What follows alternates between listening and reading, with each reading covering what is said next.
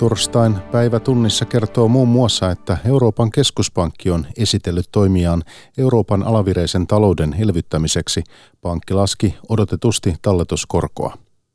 Valtion omistajaohjauksesta vastaava ministeri toivoo, että postin ongelmat ratkaistaan työehtosopimusneuvotteluissa. Kanadan pääministerin Justin Trudeau'n kannatus on pudonnut nopeasti.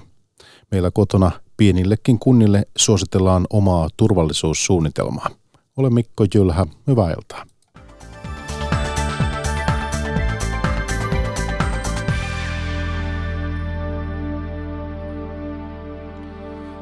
Euroopan keskuspankki on julkistanut laajan elvytyspaketin, jotta Euroopan alavireissa oleva talous kohenisi. Talletuskorkoa pudotetaan miinus 0,5 aiemmasta miinus 0,4 prosentista. EKP ilmoitti myös, että arvopaperiostot aloitetaan marraskuussa. Keskuspankin toimista kertoo lisää Ylen taloustoimituksen päällikkö Teijo Valtanen. Tässä nyt on muutaman kohdan ohjelma, joilla tosiaan yritetään Euroopan taloutta virkistää ja piristää. Etukäteen odotettiin, että EKPn toimet ovat järisyttäviä. Puhuttiin suuren singon käyttöönotosta ja muuta. Nämä ovat kyllä ihan merkittäviä toimenpiteitä, mutta ehkä nyt mitään aivan uskomatonta järjestystä ei kuitenkaan nähty tässä. No jos keskuspankin talletuskorko on miinusmerkkinen, niin tarkoittaako se, että asiakkaan pitää pian alkaa maksaa talletuksistaan? Tämä keskuspankin talletuskorko tarkoittaa sitä, että kun pankit tallettavat rahojaan sinne keskuspankkiin, niin silloin pankit joutuvat maksamaan keskuspankille. Se ei tarkoita tässä vaiheessa sitä, että yksityisten tallettajien, tavallisten ihmisten pitäisi alkaa pankille – maksamaan. Sellaista keskustelua on kuitenkin Suomessakin jo käyty ja esimerkiksi Tanskassa on yksi pankki ottanut suurille talletuksille käyttöön tämmöisen yksityishenkilön negatiivisen talletuskoron, mutta siihen nyt sitä ei Suomessa vielä ihan tosissaan ole, ole tuota näkyvissä. EKPn rahapolitiikasta keskusteltiin tänään myös Ykkösaamussa, jossa vieraina kävivät toimitusjohtaja Aki Kangasharju elinkeinoelämän tutkimuslaitoksesta ja osastopäällikkö Samu Kurri finanssivalvonnasta. Toimittajana Seija Vaaherkumpu. No miinuskorkojen tarkoitus on ollut se, että, että yritetään taloutta piristää. No kuitenkin on niin, että, että talouden kasvuvauhti hiipuu. Mitä te sanotte, minkälainen teho tämmöisillä miinuskoroilla on ollut talouteen?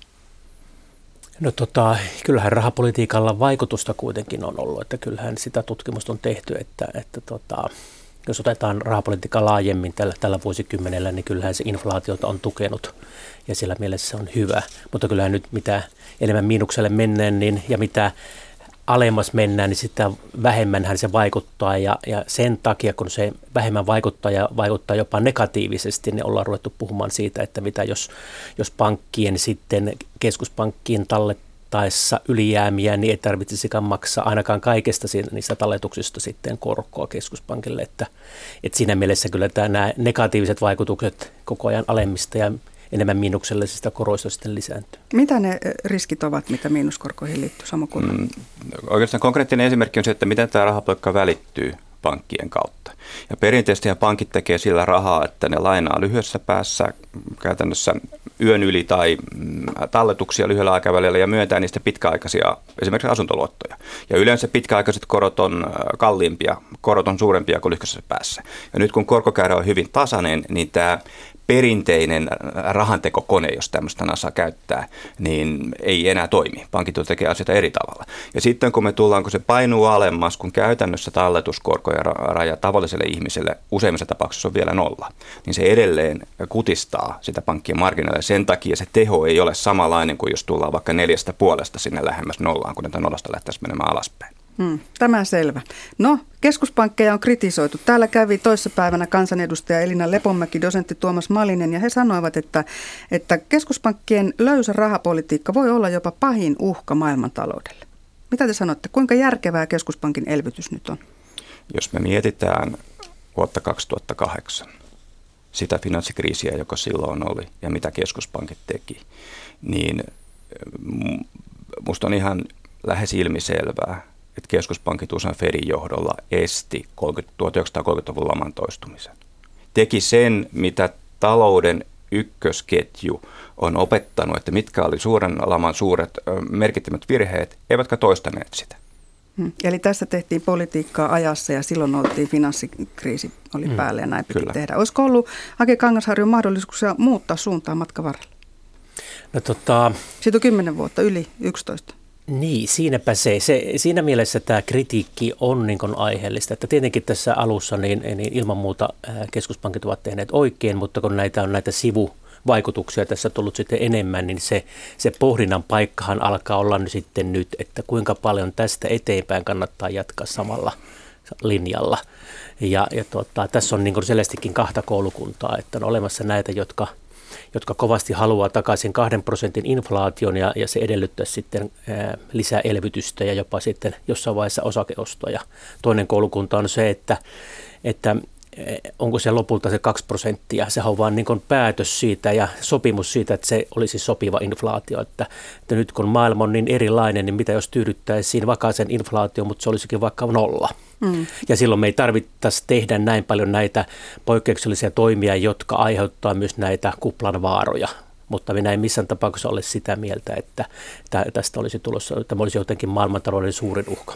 Niin, EKP on, on niitannut tavoitteekseen hintavakauden, inflaation, joka on 2 prosenttia tai vähän alle. No Lepomäki ja Malinen sanovat, että, että ei ole hyvä juttu tämä.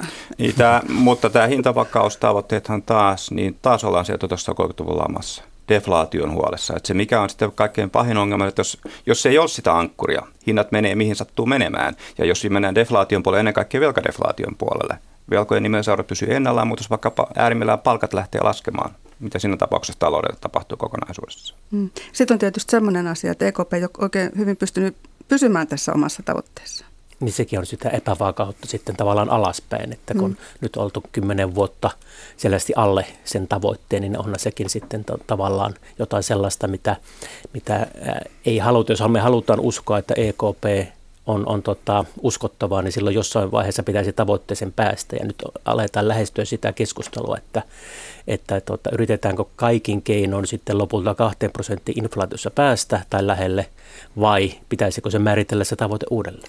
Minusta vielä isossa kuvassa pitää muistaa, että kaikesta huolimatta niin vahva kuin keskuspankki onkin, niin se on vain yksi tekijä. Talouden perustekijät on siellä taustalla mukana. Yksi asia on, että pitää muistaa, että se 2008 kriisi ja sen jälkikriisit Euroopassa on aivan poikkeuksellisia, aivan poikkeuksellisia, kerran sata vuoteen toteutuva kriisejä. Ne jäljet on isoja, niistä jää pitkäaikaisia jälkiä, mikä jarruttaa. Ja toinen asia on sitten tämä demografia itsessään lähtökohtaisesti, kun tota, väestönkasvu hidastuu, talouskasvu hidastuu, tai jopa pienenee, se hidastaa talouskasvua, mikä tarkoittaa sitä, että tämmöinen luonnollinen korkotaso, mikä markkinoilla vallitsisi, se laskee myös. Ja olennainen kysymys tällä hetkellä on keskustelussa että mikä se luonnollinen korkotaso on. Onko sekin jopa negatiivinen vai onko se nolla? Mä uskallan sanoa, että se ei ainakaan neljä ja puolot tällä hetkellä. Että myös se ajatus, että sitä maailmaa, joka oli 2007, niin sitä ei ole. Ja se ei johdu todellakaan pelkästään keskuspankeista. Mutta myöskin tässä on sitten valtiolla roolia, että voidaan ajatella, toiset haluaisivat lisää elvytystä. Minä olisin ennemminkin sitä mieltä, että pitäisi tehdä lisää rakenneuudistuksia, että saataisiin se talouskasvu sitten mm. ää, luontaisestikin paremmaksi. Sanoi toimitusjohtaja Aki Kangasharju elinkeinoelämän tutkimuslaitoksesta. Hänen lisäkseen haastateltavana oli osastopäällikkö Samu Kurri finanssivalvonnasta. Omistajaohjauksesta vastaava ministeri Sirpa Paatero toivoo, että postin ongelmat ratkaistaan työehtosopimusneuvotteluissa – Posti on Helsingin Sanomien mukaan laskemassa jopa 8000 työntekijän palkkoja kirjepostin vähenemisen ja pakettipostin kiristyneen kilpailutilanteen takia. Samaan aikaan julkisuudessa on ihmetelty postin toimitusjohtajan Heikki Malisen palkkioiden nopeaa nousua viime vuosina. Paatero vetoaa postin tilanteen ratkaisussa työehtosopimusneuvottelijoihin. Aamu TVn Anna Lehmusvesi haastattelee. Niin postissa todellakin nyt tapahtuu. Ensin posti ilmoitti kaksi viikkoa sitten siirtävänsä 700 työntekijänsä huonomman työehtosopimuksen piiriin. Sitten kävi ilmi, että postin toimitusjohtaja Heikki Malinen ansaitsi viime vuonna tulospalkkioineen liki miljoona euroa. Ja nyt sitten eilen kuultiin Helsingin Sanomista, että posti aikoo leikata palkkoja jopa kahdeksalta tuhannelta työntekijältä. Miten suhtaudut tähän viimeisimpään uutiseen, että, että tosiaankin noin suuri määrä työntekijöitä yritetään siirtää huonompi palkkaisen työehtosopimuksen piiriin? No, tämä syksyn työmarkkinakierroshan on tässä meneillään ja sen takia tässä tietenkin keskustellaan työehdoista, palkoista. Postin tai Paun sopimus on loppumassa 31.10.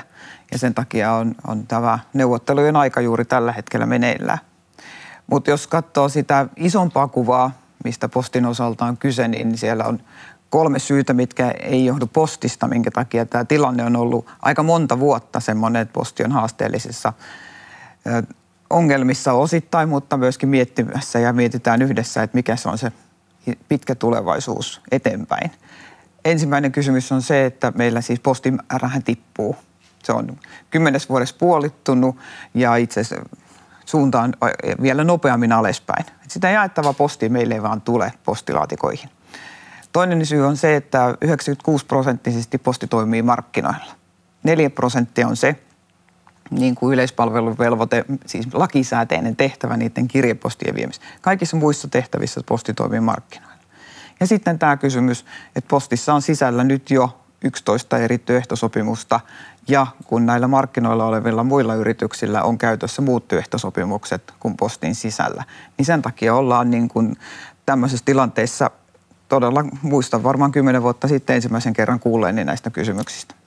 No onko se sitten vähän niin kuin väistämätöntä ja hyväksyykö valtiokin sen, että postilaisia yksinkertaisesti sitten siirretään huonomman työehtosopimuksen piiriin, jotta posti säilyy kilpailukykyisenä?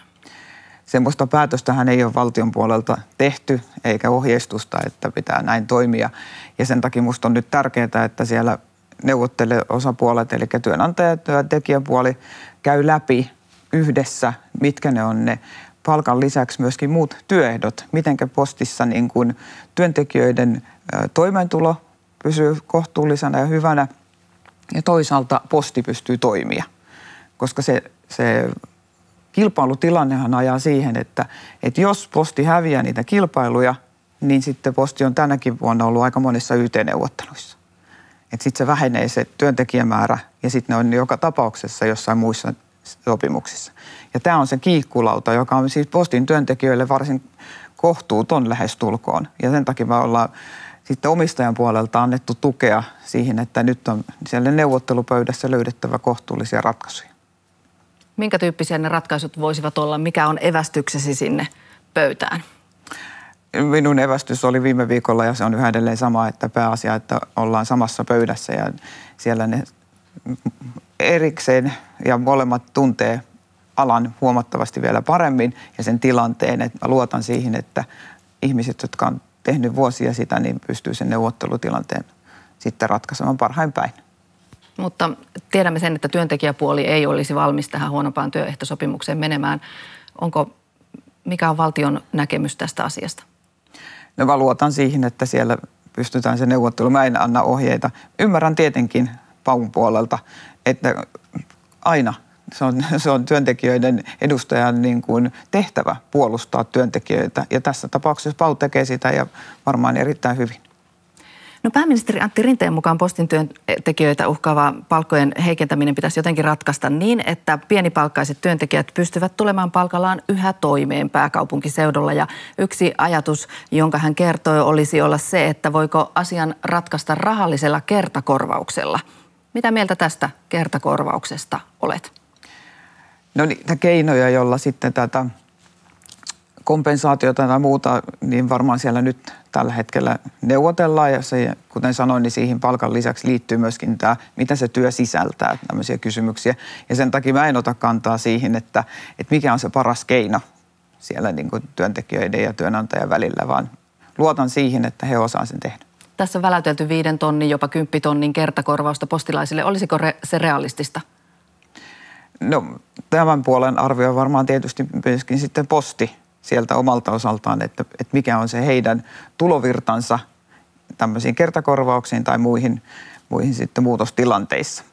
No sitten Rinne kertoo pohtineensa myös sitä, että valtio voisi joiksikin vuosiksi luopua postilta vaatimistaan tuottotavoitteista, jotta työntekijöiden eli olosuhteet voitaisiin niin kuin, taata hyviksi. Miltä tämä kuulostaa käytännön ratkaisuna? Sehän on aina valtion omistajalla mahdollisuus harkita uudelleen. Ja sen mukaan on muissakin yhtiöissä tehty, että jos tulee erilaisia tilanteita, niin sitä tuottotavoitetta tietenkin arvioidaan uudelleen. Ja mä olen itse sanonut tämän kaksi viikkoa sitten varmaan ensimmäisen kerran julkisuuteen, ja se on hyvä apu, mutta sehän ei välttämättä ratkaise tätä isoa tilannetta. No, aika paljon on pääministeri kommentoinut tätä postia. Tuntuuko siltä, että hän sitoo omistajaohjausministerin kädet ennen kuin asioita on keritty katsoa ja neuvotella? No pääministerille tietysti luontevasti kuuluu kaikki asiat Suomessa ja vähän ulkomailla ja Euroopan tasolla ja Pohjoismaissa, että, että sinänsä ymmärrän kyllä hänen puoltaan ja kyllä me lähes päivittäin myöskin näistä asioista sitten keskustellaan tai mä pidän informoituna, että minkälaisia tilanteita täältä omalta tontiltani liittyy nyt yhtiöihin tai liittyy kuntapolitiikkaan, liittyy valtionhallintoon, niin, niin tietysti pääministerin pitää olla tietoinen. No sitten, jos puhutaan joku sana siitä, että, että mitä tässä nyt on tuonut esille sen, että jonkinnäköinen aikalisä pitäisi ottaa. Ja sitä kannatettiin myös asiantuntija eilen A-studiossa. Tällä hetkellähän työehtosopimukset, neuvottelut ovat alkaneet eilen. Mitä se aikalisä nyt voisi tarkoittaa? Se aikalisä tarkoitti siinä kohtaa, kun tätä tiedotustilaisuutta pidettiin näiden 700 ihmisen kohdalta, jotka olisi tämä paketti- ja verkkopalvelu että heidän kohdallaan myöskin sitä neuvottelua vielä käydään.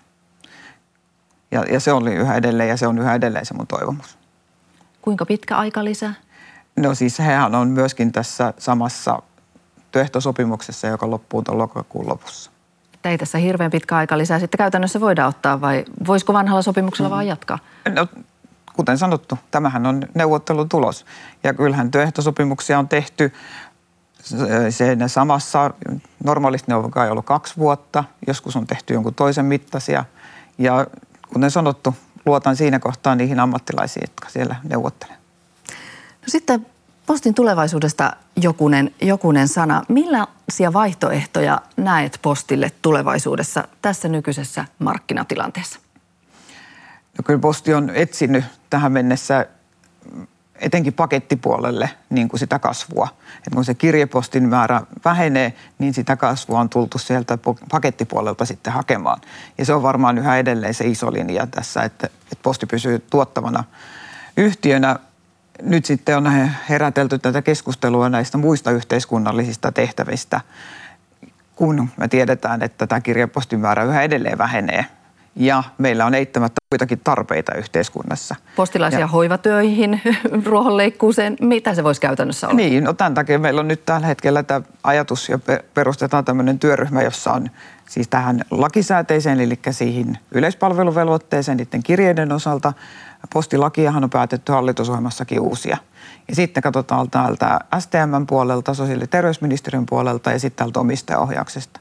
Mutta ihmiset on ottanut se jotenkin vitsinä tämän niin kuin ajattelun, mutta kyllä varmaan ne ihmiset tietää, että postilla on tälläkin hetkellä jo kotipalvelupalvelua. Se ei ole se sama ihminen, joka jakaa postia, mutta kyllä postilla jo sitä puolta on olemassa ja siinä on hyvää yhteistyötä tehty kuntien kanssa. Entä sitten mietitään, että vaihtoehtoja on jossain määrin postilla jatkaa ed- e, nykyisellään. Sitten se, että se pilkotaan ja viedään ehkä osa pörssiin tai että koko posti vietäisi pörssiin. Mitkä näistä vaihtoehdoista tuntuu läheisiltä? No ymmärtääkseni edellinen hallitus kokeili tätä, suunnitteli vievän pörssiin ja, ja muutti sitä postin ajattelua siltä osin ja sitten he päätyi siihen, että ei viedä. Ja sen takia mä oon sanonut tässä näin, että, että sitä ei nyt heti saman tien kyllä katsota uudestaan. Että siinä on ihan varmaan heillä ollut perusteet, minkä takia on todettu, että se ei kannata. Ja sitten on heitetty näitä muita vaihtoehtoja, että pitääkö postista irrottaa se lakisääteinen osa No tähänkään ei Suomessa haluttu mennä, enkä nyt todellakaan tällä hetkellä näin ajattele, että, että meillä olisi samalla tavalla kuin Ruotsissa ja Tanskassa, jossa sitten valtion budjetista maksetaan muutamia satoja miljoonia joka vuosi sen kirjepostin perille saamiseksi. Ja sitten bisneksenä toimii sitten se toinen osa. Ja me ollaan pidetty arvokkaana, että meillä on ne kaikki samassa yhtiössä ja sitten pystytään niin kuin sillä toisella puolella niin kuin hoitamaan sitä, että kun siellä ihmiset kulkee, ne postin jakajat, niin ne voi sitten samalla hoitaa muutakin. On esitetty myös sitä, että, että varhaisjakelu olisi se ainoa postijakelu, päiväpostista luovuttaisiin ja sitten tulisi ehkä illalla paketteja. Onko tämä hyvä idea? No siis näitä varmaan ideoita nyt on katsottava läpi, että miten näitä voidaan yhdistää, koska eihän siinäkään tietenkään mitään järkeä, että useampi ihminen käy siellä saman oven takana viemässä niin kuin lehteä ja sitten seuraavaksi kirjettä ja seuraavaksi pakettia. Kyllä niissä mun mielestä kuulostaa näin niin kuin ihan maallikkonakin ja myöskin tästä roolista katsoen niin järkevältä yhdistää näitä, näitä tämmöisiä lähetyksiä. Sitten pari sanaa toimitusjohtaja Heikki Malisin ansioista. Viime vuonna tulospalkkioineen ne oli liki miljoona euroa ja olet kertonut, että postin johdon palkkausta arvioidaan uudelleen. Tuleeko esimerkiksi toimitusjohtajan palkkio laskemaan? Mä olen syyskuun loppuun asti antanut hallitukselle, postin hallitukselle aikaa tehdä uuden esityksen, että miten se menee. Ja tähän liittyy osittain myöskin kaikkiin valtionyhtiöihin, että me lokakuun tai jos tässä syksyn aikana varmaan niin kuin linjataan semmoisia linjauksia yleisesti valtionyhtiöiden palkkiotasoihin, näihin bonus- ja tulospalkkio-ohjelmiin ja muihin. Mutta tässä postin kohdalla se palkkio ja palkankorotus on ollut niin suuri tässä ihan muutaman viime vuoden aikana ja sen takia tähän oli nyt pakko puuttua. Tuleeko palkkio laskemaan? Tämä on minun ajatukseni. Se, semmoinen vielä lyhyesti, että kun tässä puhuttiin, että postia laitettiin tavallaan tuossa pörssikuntoon edellisen hallituksen aikana ja jossain määrin sitten niin kuin palkkioitakin ehkä nostettiin kohti sitä, sitä pörssikuntoa. Selittääkö tämä se, että, että on päädytty noin korkeisiin palkkioihin? Tehtiinkö siellä vähän niin kuin sitä, mitä käskettiinkin?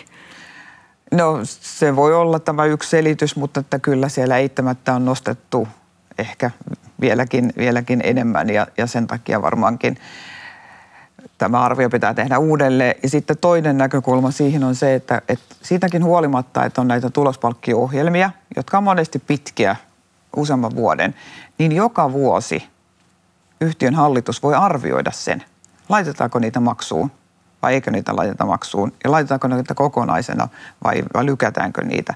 Ja tämän, tämän olisi voinut tietysti tehdä jo aikaisemminkin. Noin kunta- ja omistaja-ohjausministeri SDPn Sirpa Paatero. Jatketaan sitä aiheessa eteenpäin tässä päivätunnissa osuudessa. Mahdollinen sähköisen viisumin tulo Venäjän lähialueen matkoille nostanee Pietarin matkailun suosiota entisestään. Majoitusvaihtoehdot siellä ovat kuitenkin harvenemassa. Lokakuun alussa astuu voimaan laki, joka kieltää tuhansien pienten hotellien toiminnan asuintalossa. Raportti Pietarista. Pietarin pienhotellien yhdistyksen puheenjohtaja Vladimir Vasiljev esittelee oman hotellinsa kahden hengen huonetta. Laki, joka kieltää majoitusyritykset asuintaloissa, johtaa siihen, että sadat hänen yhdistyksensä jäsenistä voi joutua lopettamaan toimintansa. К нам обращаются многие да, с вопросом, что делать дальше. Мы пытаемся... Moni ottaa meihin yhteyttä ja kysyy, miten menetellä. Me yritämme auttaa, mutta kaikki on vasta alullaan, emmekä esimerkiksi tiedä, miten viranomaiset aikovat valvoa majoitusliikkeitä, Vasiljev sanoo. Pietarissa toimii noin 1500 pientä hotellia ja satoja hostelleja. Turisteille valinnan mahdollisuudet vähenevät ja hinnat saattavat nousta, kun pienet majoittajat joutuvat lopettamaan. Lakia on perusteltu sillä, että majoitustoiminta on häirinnyt talojen muita asukkaita граждане спокойно могут обращаться в суд. Meillä on laki ja säännöt ja meillä on tuomioistuin. Mikäli ilmenee häiriöitä, naapuri voi kääntyä tuomioistuimen puoleen, sanoo pienhotellien yhdistyksen puheenjohtaja Vladimir Vasiljev. Turkulainen Amanda Seppälä asui Pietarin matkansa aikana itse pienessä hotellissa. Hän ymmärtää myös osaksi sitä, että turistien majoittaminen asuintaloissa sijaitseviin pieniin hotelleihin voi olla paikallisten kannalta kielteistä. Heidän omat niin kuin, mahdollisuudet saada niitä vuokra-asuntoja heikkenee ja, ja asunnot voi olla sit kalliimpia, kun tulee enemmän turisteja. Majoitusliikkeet, jotka toimivat asuintaloissa, voivat anoa kaupungilta muutosta huoneistonsa määrittelylle asuintilasta liiketilaksi. Tähän vaaditaan kaikkien talossa asuvien suostumus. Pietarista Justin Kruunval. Maailmalla viime vuosina rock-tähden suosion kohonnut pääministeri Justin Trudeau on vaikeuksissa kotimaassaan Kanadassa. Hänen liberaalipuolueensa on menettänyt kannatustaan rakennusalan petosskandaalin takia. Trudeau käynnisti eilen kampanjansa lokakuun vaaleihin –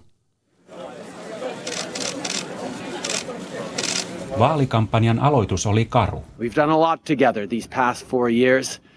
Trudeau yritti nostattaa tunnelmaa puhuessaan Kanadan pääministerin virkaasunnon edessä, mutta paikalla ollutta lehdistöä eivät korulauseet kiinnostaneet. But the truth is, we're just getting started.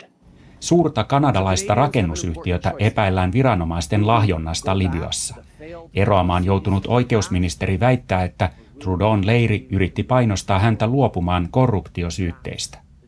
Politiikan läpinäkyvyydestä ja avoimuudesta paasannut pääministeri väistää nyt itse vaikeat kysymykset. In all of this time, I don't think Canadians have heard you explain what you feel you personally did wrong. What Kanadalaistoimittajat pyysivät pääministeriä kertomaan, mitä hän itse arvelee tehneensä väärin skandaalin aikana. Trudeau kuitenkin vastasi vain puolustaneensa aina kanadalaisia työpaikkoja. My job as prime minister is to be there to stand up for and defend Canadians' jobs. Canadians! Pääministeriksi 2015 noussut Trudeau erottui välittömästi harmaiden valtiojohtajien joukosta. Hänestä tuli huippusuosittu kaikkialla maailmassa. Suosio kotimaassa on kuitenkin laskenut siinä määrin, että jatko pääministerinä ei ole varma. Hänen liberaalipuolueensa johtaa mielipidemittauksissa, mutta opposition konservatiivit ovat vain muutaman prosenttiyksikön päässä. Vaikka Trudeau voittaisi, hallituksen muodostamisesta voi tulla nyt hankalaa. Vaalit pidetään viiden viikon kuluttua. Washingtonista Mika Hentunen.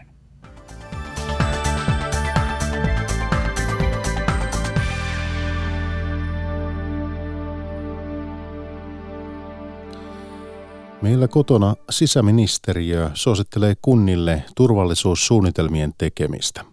Usein pienissä kunnissa ei ole omaa turvallisuussuunnitelmaa, vaikka ongelmien ennaltaehkäisyllä voisi vähentää muun muassa poliisin tarvetta.